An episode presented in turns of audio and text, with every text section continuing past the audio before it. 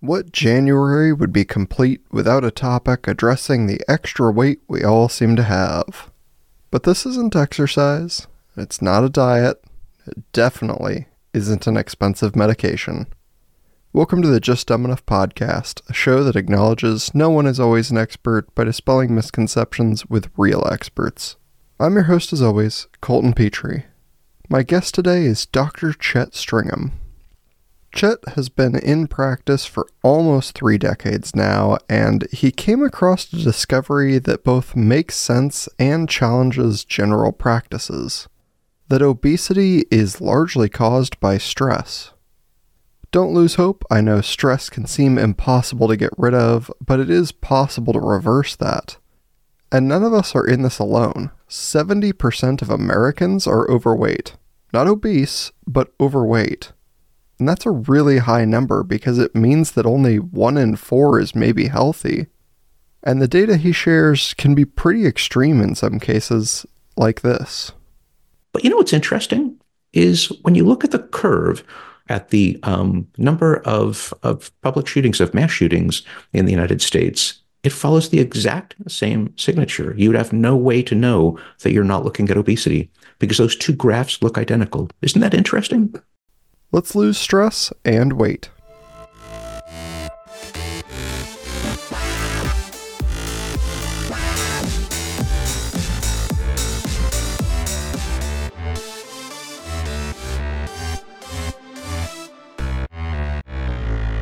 Welcome to the show, Dr. Chet Stringham. Thank you, Colton. It's it's very nice to be here, and I'm looking forward to uh, sharing some some great information with you and your audience. I think we're going to have a really fun time this evening. Yeah, I think it's going to be fantastic. I'm very excited to have you on the show. Why hmm. don't you introduce yourself a little bit for those that don't know you? Well, I'm Chet Stringham, and I'm a general internist in a small town in northern Nevada. And um, I've been in practice for about 28 years. And I've had approximately 250,000 visits with patients over the years. It's an extraordinary number. And I've learned a tremendous amount about, about obesity and various other things uh, during my career. I, have just I've specialized in a number of different areas of interest within my practice, and I think it's just been absolutely fantastic to see um, patients lose weight as a result of things that are relatively unconventional, especially with what we're doing these days with GLP one agonists and that's you know it's become a very hot topic it's always mm-hmm. something one way or the other where it's like here's the new fad diet or here's the new exercise that'll shred weight or you know all these number of things. And now of course introducing medications into the mix. Was there anything that really like got you invested in learning more about this? You know yes i, I think that um, obesity is just the ultimate mystery. On the on the surface level, it's incredibly easy to conceive of what's happening and what the actual problem is. But then when we do the things that actually make sense to help us lose weight, they just don't work. And, and they consistently don't seem to work for anybody. And so there are ways that we can address the problem that are not really the same as the ones that we typically tend to use, but they're highly effective. And, uh, and that's, that's what I think. Yeah, I think a lot of people really stress about it because they're like, I'm mm-hmm. eating the things they told me to eat. I'm working out the way they told me to work out, and I'm still not seeing weight loss, or I'm seeing weight loss very temporarily and then it's picking right back up. So if it's not diet and it's not exercise, what is it that you've kind of brought forward? You know, our culture is changing in some really interesting ways. And uh, even over the last 20 years, some of these changes have accelerated. But essentially, it's my theory that about the year 1980, our culture started to change in some very momentous ways. And uh, those ways have gone on to change the way we act, they change the way we eat, and they're changing a lot of other ways about the way that, um, that we interact with other people and various other things. And those are some of the um, root causes of obesity, rather than the diet and the exercise things that most of us are used to uh, to thinking about. Yeah, so it's much more environmental or societal. You know, it's it's actually both. I think that um, it's in our culture, especially, it's considered a really good thing to take responsibility for our shortcomings, to own up to what our problems are, and uh, and to just take charge to say yes, this is something that I messed up, and I'm willing to uh, to to make some changes and to, to to really go after this problem. But the reality is that um, that's part of the problem. The other part of the problem is the way that everybody's interacting with each other and has been over the last 40 years or so really is the source of the problem rather than um, the diet and exercise stuff.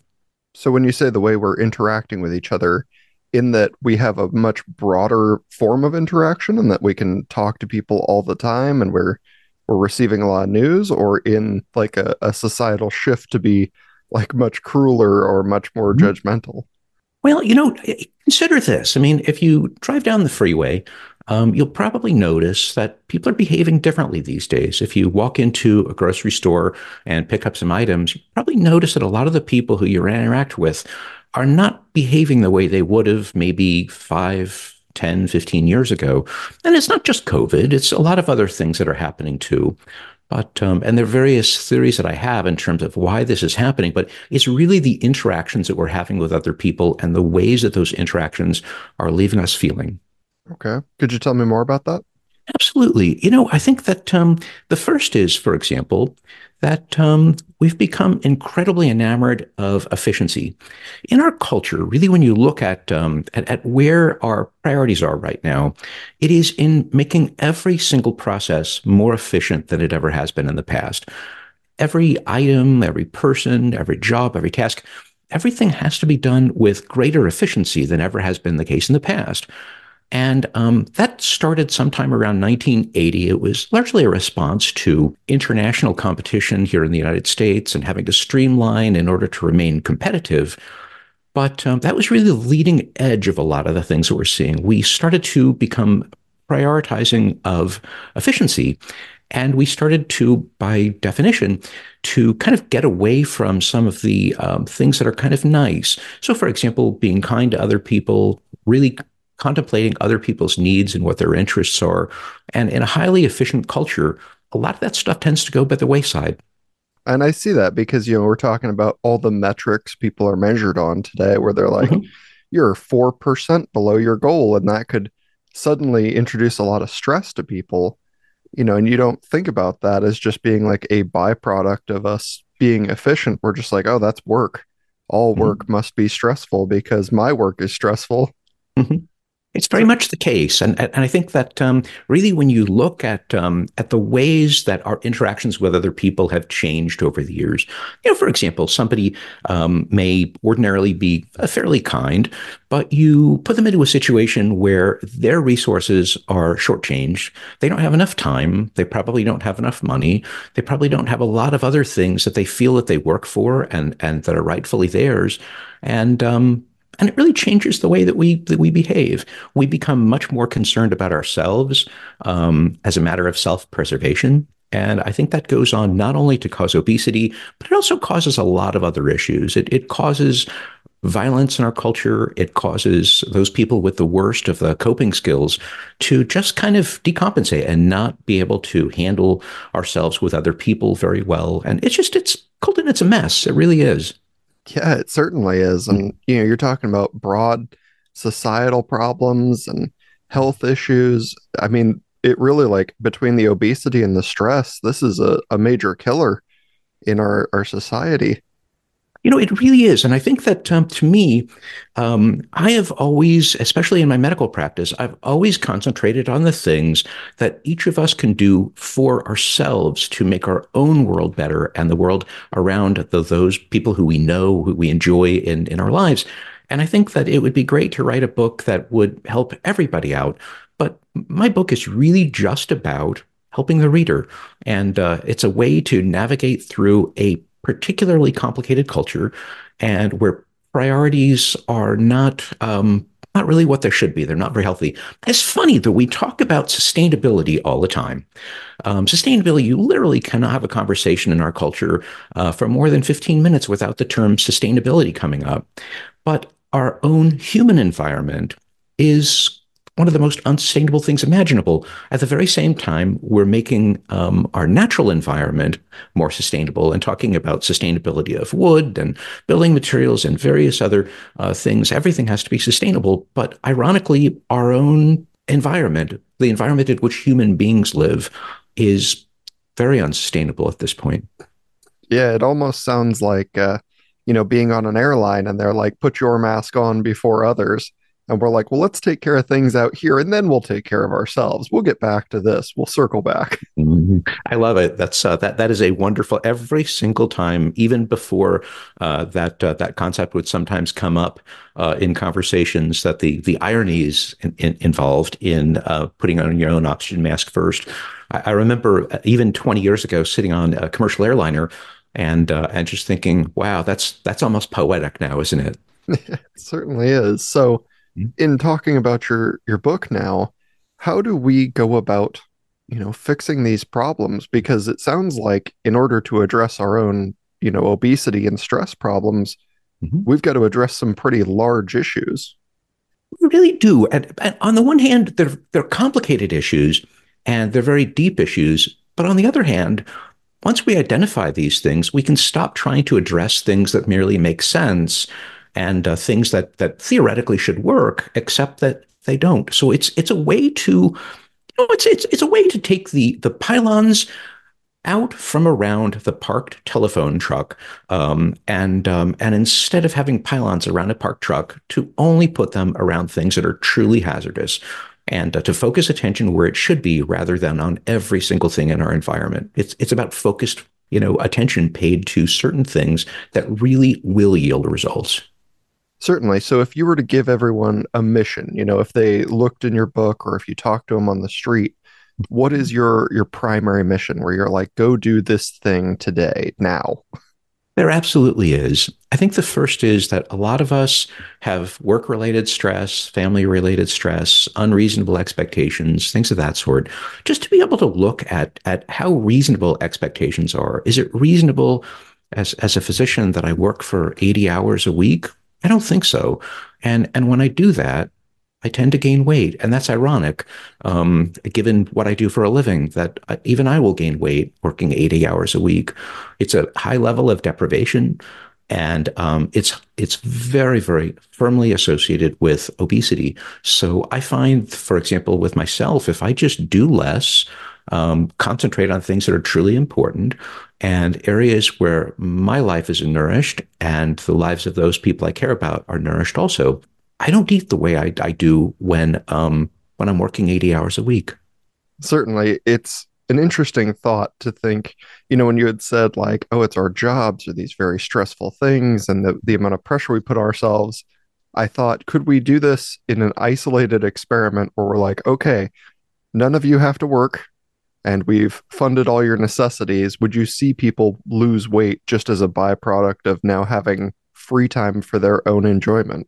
I think you'd see people lose weight if people were one thing, if they were content, if um, not even so much that they had this intense sense of happiness, but that they just, they're content in their lives. Their lives don't push them to eat uh, excess food, and their lives don't cause a situation where our time is so spoken for that we don't we don't exercise.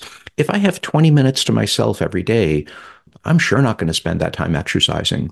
But it's more than that because it's not just a matter of time. There's a very common misconception that we're too busy to exercise, but that's that's not really what it is we only have the ability to care about so many things. We only have the ability to engage in so many things. And when we get super saturated by things that um, that we really don't care about, but we just have to do them, this this uh, incredible, intense sense of urgency with absolutely everything. And most people just shrug their shoulders and say, "To be honest, I really don't care." And I've heard people, you know, reference this in a couple way. I've heard some really silly ones where it's like marbles or spoons or, you know, whatever it might be. But this is really kind of a, a budget problem where you're like, look, my mental capacity has $20 to spend today. And every time you ask me to do something, I have to spend a dollar. Hmm. And when I get to the end of the day, like exercising also costs a dollar and I'm out of money. And I think that um, a lot of us just um, we're so super saturated by things that just really don't matter, and um, and I think that's a that's a big part of it. Um, if I'm forced to care about things that I really don't care about in my own life. They're not important to me.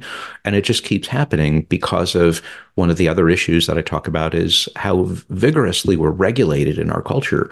It has a really negative net effect on us and, and it, it causes us to do things we ordinarily wouldn't do. Yeah, I mean, there's certainly a lot of overstructuring. I think, you know, mm-hmm. we've we've come into like there is a down to the second kind of grind mindset where people are like, your break starts exactly at this moment, it ends exactly at this moment. And if you're not working mm-hmm. up to the start of that and right at the end of that, like you're you're out of efficiency, right? Like you're going to be punished for having a moment of of space to breathe. No, that, that's that's absolutely correct. I mean, in my own personal life, I, I love flying airplanes, and, um, and and aerobatic flying is my my very favorite form. So I had considered a number of years ago becoming an aerobatic flight instructor to teach people to do loops and rolls and things like that. And what a what a blast that is! I I, I love to uh, to show people how to do that now, but um, it, it it means interacting with yet a whole new set of regulations. And I just decided consciously I don't want to do that. I, I really don't want to be responsible for yet more controlled behavior and um, and and performing to yet more regulations. I just decided against that. So how do we, you know, for the the average person out there that is stuck, you know, maybe in an entry level job or in a very stable position where things are so heavily regulated, how do they take some of that control back to, you know, try and unwind this this situation? You know, it's it's all a matter of limited exposure to be able to look at this, like my decision to not uh, be a flight instructor. Um, or uh, other people may decide that they really don't want to be involved with certain organizations because there's a tremendous amount of regulation that's that's that's inherent in that, or um, doing things that just um, are probably not worth it in terms of the numbers of regulations you have to put up with and what it brings to your own life. I think a lot of us can make a conscious decision to just limit our exposure to those types of things. So part of it is taking an inventory of what types of, I mean, with respect to regulation, there are other um, hallmarks of of the of weight gain and various other things, but to just be able to take a uh, an inventory of where your regulations are uh, are, are, occurring. So, uh, are you a general contractor? Um, probably have to put up with a fair number of regulations just to do that. Um, it may not be a great idea to get involved doing other things that would involve yet more regulations. So, and or to make the connection between the regulations that we, um, the vigorous external regulations that we put up with, and to just say I'm making a conscious decision to, not do those things based on the fact that I I just I don't want to tolerate that. I've associated with those regulations with increased weight, and I it's not worth it to me. So, kind of cutting out some of the the nonsense, as it were. Mm-hmm. It is. I mean, and making sure that the things that you do are things that truly bring you pleasure in a in a quantity that's commensurate to what you're having to do in order to do that. How much time you're having to spend, um, and and how many other uh, things you're having to tolerate in order to uh, just put up with this. Yeah, it's critical. Yeah, it's very interesting. I mean, it's like having a very regulated career, but then outside of that, practicing music because you're like music is mm-hmm. entirely mm-hmm. whatever you're making of it so there is very little regulation other than, you know, the amount of pressure you're putting on yourselves to practice or play. It's very true. I mean, and you might enjoy something like jazz or um, or rock or something that is not as structured. Um, probably, if you got involved in a different type of a music that was more structured, you you may actually feel that. I think most of us have this um, this finite capacity a, a limited capacity to deal with things that um, that just aren't very pleasant. And as our culture uh, pushes more and more and more things our way, um, it, it, just it, it just pushes buttons and and takes us above a theoretical limit that we have to be able to deal with these things. And it just it causes us to gain weight. It really does. Well, and it seems like you know, despite the things that you might enjoy, these regulations are getting worse. Like the amount of them mm-hmm. is just steadily increasing. And that's, you know, yeah. especially scary if you feel like you have no no control over that matter. You're like, "Oh, the things around me are just going up." That's exactly right. The other thing is, it's not just a matter of being um, too aggressively regulated in our culture in every conceivable way. It's also just um, where people influence each other much more than they ever have in the past. Um, if I get on Facebook and say, oh, here's what I did this last weekend, and, um, and a number of my friends may absolutely crucify what I did. And um, and so that influences me. It has a massive effect on what I do and how I feel. So even my friends are involved in regulating me these days. Um, and I think that's the case for a lot of us. It's not just laws, regulations, and, and overt um, regulations, but also um, you know, uh, the fact that every single part of our culture is now graded. Um, we're we're ranked in terms of how well we do business, um, how good a doctor a doctor a person is, how good a general contractor, how good a pilot, or whatever. Everybody gets graded, and um, it it puts a yet additional stresses on people that we never had even ten years ago. We didn't do things like this.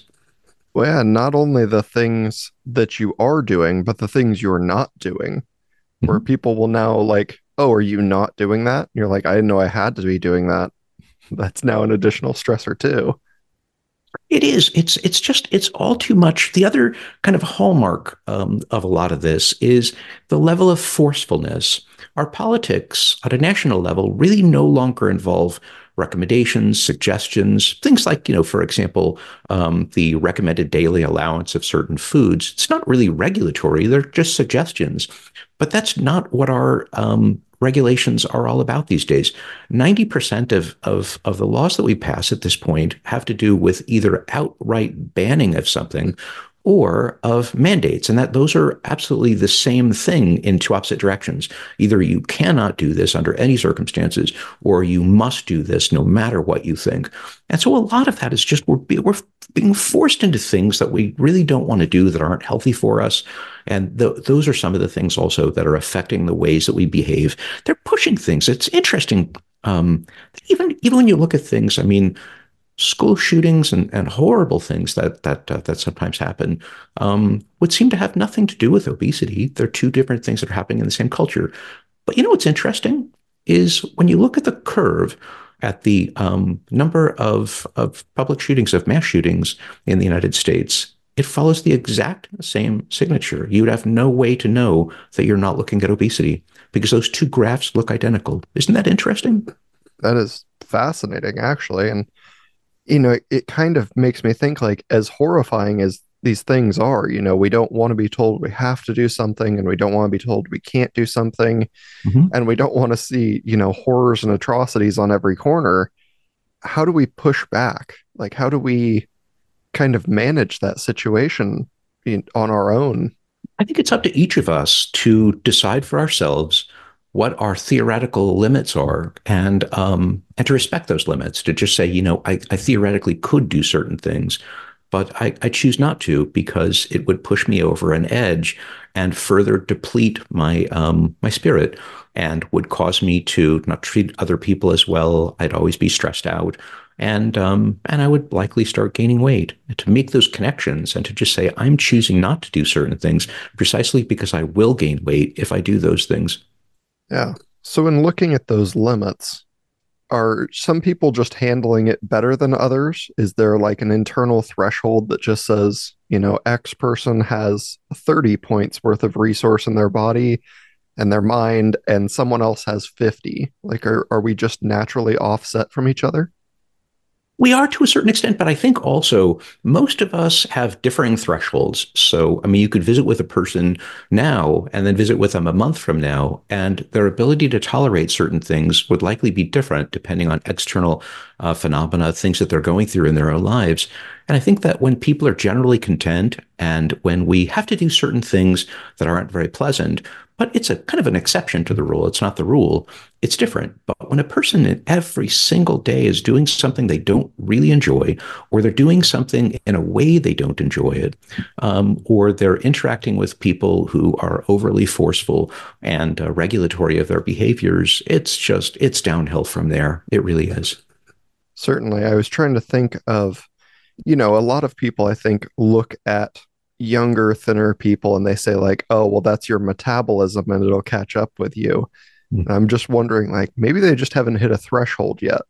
Maybe that's why we don't see so many, you know, people who are older who have more responsibility, you know, coping as well. You know, it's interesting because food is not everybody's thing. Um, for those of us who really do enjoy food, that food um, intake tends to increase when um, when we have a lot of uh, various stresses going on. And it's not about stress eating because that's been well described in our culture. There's a tremendous number of of uh, books uh, written about stress eating. But you know what's interesting is we live in a culture where 70%, 70, 70% of Americans are overweight.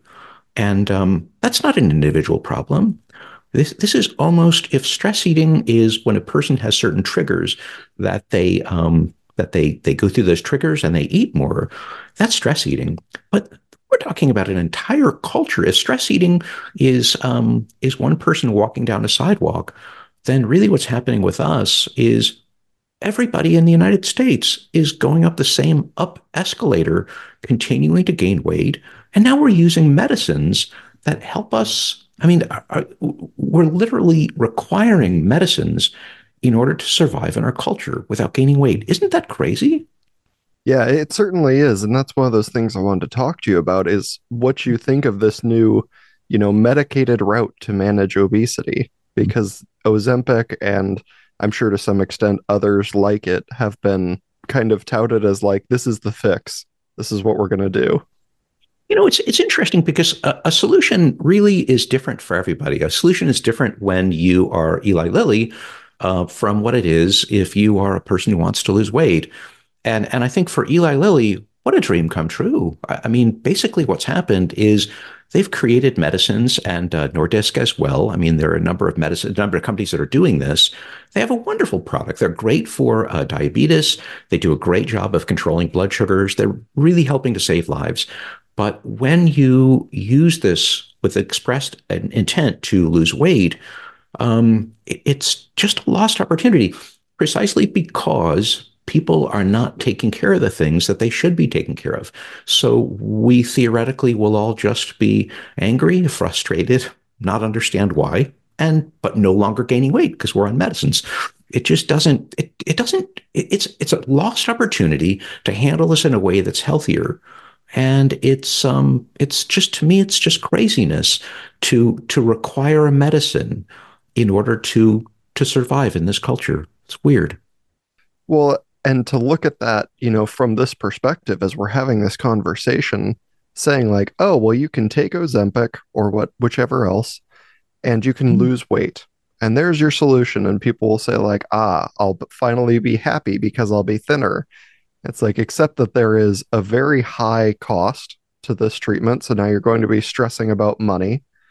Mm-hmm. There is the pressure to, you know, look better, feel better, be happier, whatever when you're thinner, as well as just like the stress of putting your body through something that it's otherwise doesn't necessarily need. Like you've added three things because you lost one. That's really what it is. I mean, to me, um, it's it's no different from saying I've decided not to put this basement fire in my house out uh, because I have a fan and I'm directing the smoke away from my face, and I think we're good. So to me, it's um it's a lost opportunity, and, and it's just it's it's it's absolutely the wrong way to handle the problem. I mean, there are absolutely there are a lot of different reasons why people gain weight but to be taking care of people who are super stressed out and have found that they eat less food when they take these types of medications, the GLP-1 agonists, such as Ozempic, Wegovy, and some of the others. It's just, um, it's kind of, it's just insanity. It, it really is. I would imagine in 20 or 30 years when we look back on this, this will be a really, it'll be a head scratching era in our history to just kind of think, you know, it was crazy. They, they were really doing this. They were taking medicines so that they wouldn't gain weight rather than dealing with the problems. It's crazy and we see those things you know today. If you look backwards in time you're like wow why did we do that? Like that very clearly was not a good idea. It might have worked but with what kind of consequences? And now we're in those moments and you're like what is the foresight of this situation? I mm-hmm. feel like we're about to go downhill very fast it just there, there are so many wonderful solutions. And i think that um, on the one hand if somebody wants to take weight loss medications if that's the, the direction that they want to head it, it's my belief that um, as a physician, I just advise people of of uh, of options. I really don't make those decisions for the people. I, I, I rather am just an educator and kind of a teammate on on a decision making team along with the patient. So I think if a person wants to use medications, if that's really what they want to do, then um, I, I, I support them in that decision. But but I think that there's so many wonderful ways to be able to address this problem in ways that we don't tend to look at it. That uh, when we do, it just becomes a, a completely um, redefined problem that is way easier for us to fix. And with a, a topic as popular as this one, you know, weight loss is on everybody's mind, especially at the start of the year. You know, anytime within probably January to March, like everybody's talking about how they're going to lose weight. Why is it that we're not hearing this discussion you and I are having? Like, is this topic just because it's new and you've kind of founded the foundation of it, for lack of a better term, or is it that there is so much money to be made on the other side? I think that um, there's a tremendous amount of money to be made in this. And then there's also the prestige of being able to handle, to address this problem. I mean, the drug manufacturers have given patients a great option um, with which to be able to lose weight. And um, I, I applaud them for that. I think the technology is fantastic, but I just think that there are better ways to address the problem at a more proximate level. And uh, and it's fun for me to be able to show people that you can make certain changes in your life, and then you can almost ride a wave. You, you don't have to create the way the energy in the wave in order to surf. You just have to be able to position yourself so you can literally ride your own life to weight loss um, by doing things that cause us to gain weight rather than commandeer. I mean, the whole issue is that it just seems like we would be able to influence our own behaviors, but you really can't. It's very difficult for people to just decide, I'm going to breathe more slowly right now. I'm going to try to, to really slow my respiratory rate down, uh, for example. And when I do that, the second I start thinking about something else, my respiratory rate will just go right back to where it was before. And that's exactly what happens with weight loss in a life that creates more stress than we're able to handle and we just try to push through thinking that we should be able to handle this and we can't. You're caught in a vicious cycle and until you get out of the whirlpool like you're just going to keep being sucked down no matter how far out of it you swim. It's really what it is and and, and i think that we're so um, engrossed in what we theoretically should be able to do that nobody seems to pay attention to the fact that hey wait a minute no one seems to be able to do this yeah, I think it's because, you know, again, it's that outside influence. If you look online, you will inevitably see people who are incredibly fit or, you know, very good looking for one reason or another. And you just think, well, if they got there, I have to be able to get there. Our circumstances don't matter. My body can do what theirs is doing, regardless of our situation. No, and and and really, Colton, you just touched on the on the primary issue it is circumstances. I talk to my patients about that a lot. Weight loss is not a matter of calories in and calories out. It's a matter of life circumstances, the circumstances under which you're living your life, what you're expecting, and uh, and how realistic it is, how close to being completely depleted as a human being you are in our culture. So, what is our route moving forward? Like, what does the future look like from here, you know, into the next decade if we we don't make changes or if we do? You know, I think that um, there are just so many changes that are occurring at this point. The changes in our culture are now starting to accelerate to an even greater extent. Nobody's really sure exactly how artificial intelligence is going to affect us. Um, we have a lot of, of international stresses going on with um, you know countries that theoretically have access to nuclear devices um, that are angry with each other. It's really scary right now. We have a lot of different things that are going on around our, our, our world, and and also within our culture. And so my prediction would be that obesity rates will actually increase, both um, overweight rates, which sit at about 70%, and obesity rates, which are just over 40%, likely will be increasing uh, during the next decade it'll be interesting because if the GLP-1 agonists become ubiquitous, um, that uh, that most people start using them, most people who would benefit from them are on them. If if that theoretically did occur, I think you might notice obesity rates go down, but um, But I think the insurance companies are already starting to push back vigorously on that. It's very expensive to give somebody a $1,000 per month medication when they don't have um, obesity, the primary reason for which the medication is prescribed. And um, so it's just kind of insane. I mean, especially because there are just so many better ways to handle things like this so that we don't have to take medications. And there's a hard balance in there too, as well, when you're talking about, you know, the mindset, what we're seeing every day is, you know, how much is it helping you to see it versus how much do you need to know?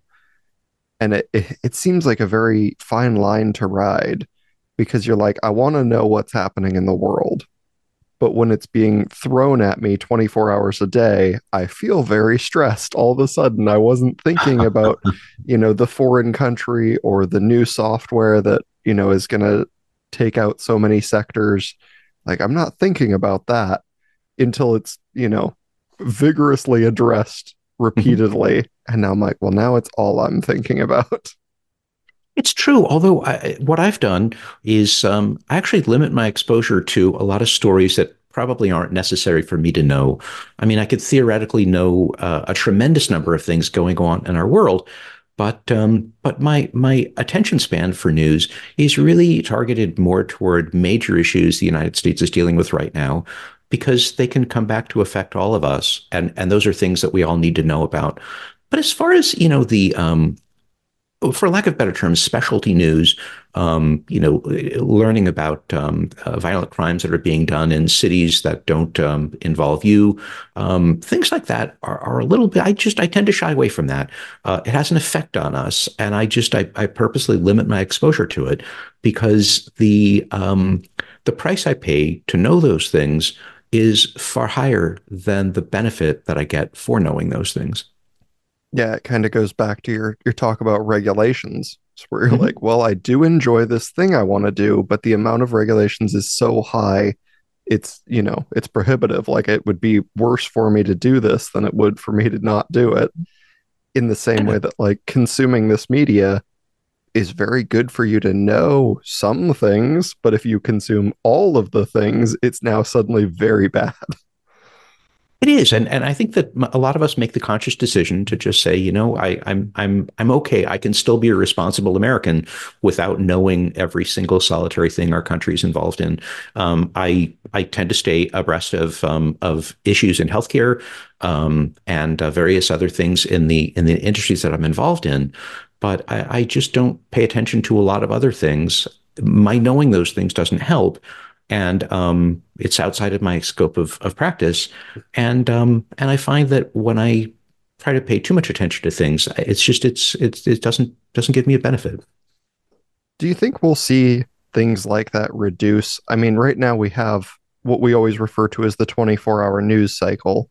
Mm-hmm. And we have channels, you know, a multitude of them that are dedicated entirely to news at all hours of the day, regardless as we start to realize how bad that is for us and we start to make these healthier changes, do you think, you know, because those companies are sliding downhill currently, do you think those will reduce and they will just become part of some other network and it'll go back to like, oh, yeah, here's the one hour a day where you hear about news? I don't know. I think that people are really in, uh, involved in the news, and and I think it's you know, the the FOMO fear of missing out, um, and uh, and I think that there are a lot of things in our culture that work that way, that we're kind of sucked into certain things that probably don't benefit us very much. So I don't know what'll happen. I think that um, in the end. I think that there's a, an audience that wants to hear the news um, and uh, and really enjoys the 24 hour streaming. I, I think that um, that that likely will will continue. I, I don't see any reason why it wouldn't it's certainly it's just one of those interesting things to think about where i'm like if we all had a realization that hey this is bad for you how much would our society change in one year in 10 years? Like how quickly would things happen? I don't know. I think that um, my approach my book is really about, and my approach with patients is really about what each of us can do as individuals. And I think the way that things like this spread through a culture is that our friends start to see, hey, you're losing weight. This is really cool. What are you doing? And uh, and and a, a, person will share uh, the way that they're doing it, and it's something that that that person's probably never heard of before. It's not something that's intuitive. It's not something that we tend to do, and um, so I, I, think that um, that's the way it spreads. And or to to just realize that a person is um, is really content. They they're they're just happy in their own skin, and um, and and people want to know why. You know what uh, you you you're doing well. What's going on with you? And um, I I want to I want to feel more the way that you seem to feel, and uh, it's great. It really is. Absolutely. And on that note, like please let's make sure that people know where to find your book and more from you if they're looking for more. Well, the book is not out yet. It'll be out here probably in about two and a half months. But my website is super easy to remember, and it's just my first name, Chet, uh, C H E T, and then MD uh, for medical doctor. So chetmd.com is my website. And um, the uh, website is largely under construction at this point, and uh, we have a blog that we're putting together. And I'm, I'm educating people about exactly how we can do these things. The other really cool part about this, Colton, is that this is not just an obesity application. This is also kind of a, a way that each of us can make our lives better and uh, and not be so stressed out. Still exist in a, a wonderful culture, um, but but to not be so influenced by a lot of the craziness that goes on in our culture. To limit our exposure to things that we do have the ability to limit those exposures. Certainly. Well, I will put that website in the show notes for anyone that is looking at it. Despite the fact it's very easy to remember with only six letters, it's a very good true. website. Hmm. I hope all the best for the book.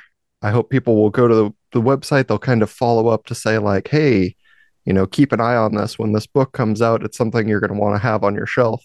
Otherwise, I've appreciated your time immensely. This has been a great conversation and it's been a lot of fun.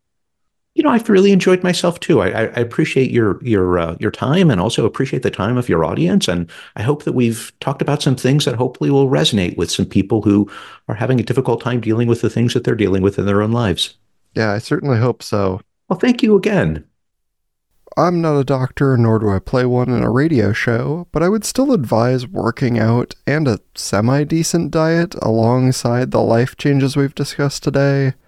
Both are good for your long term mental and physical health, aside from just the weight loss.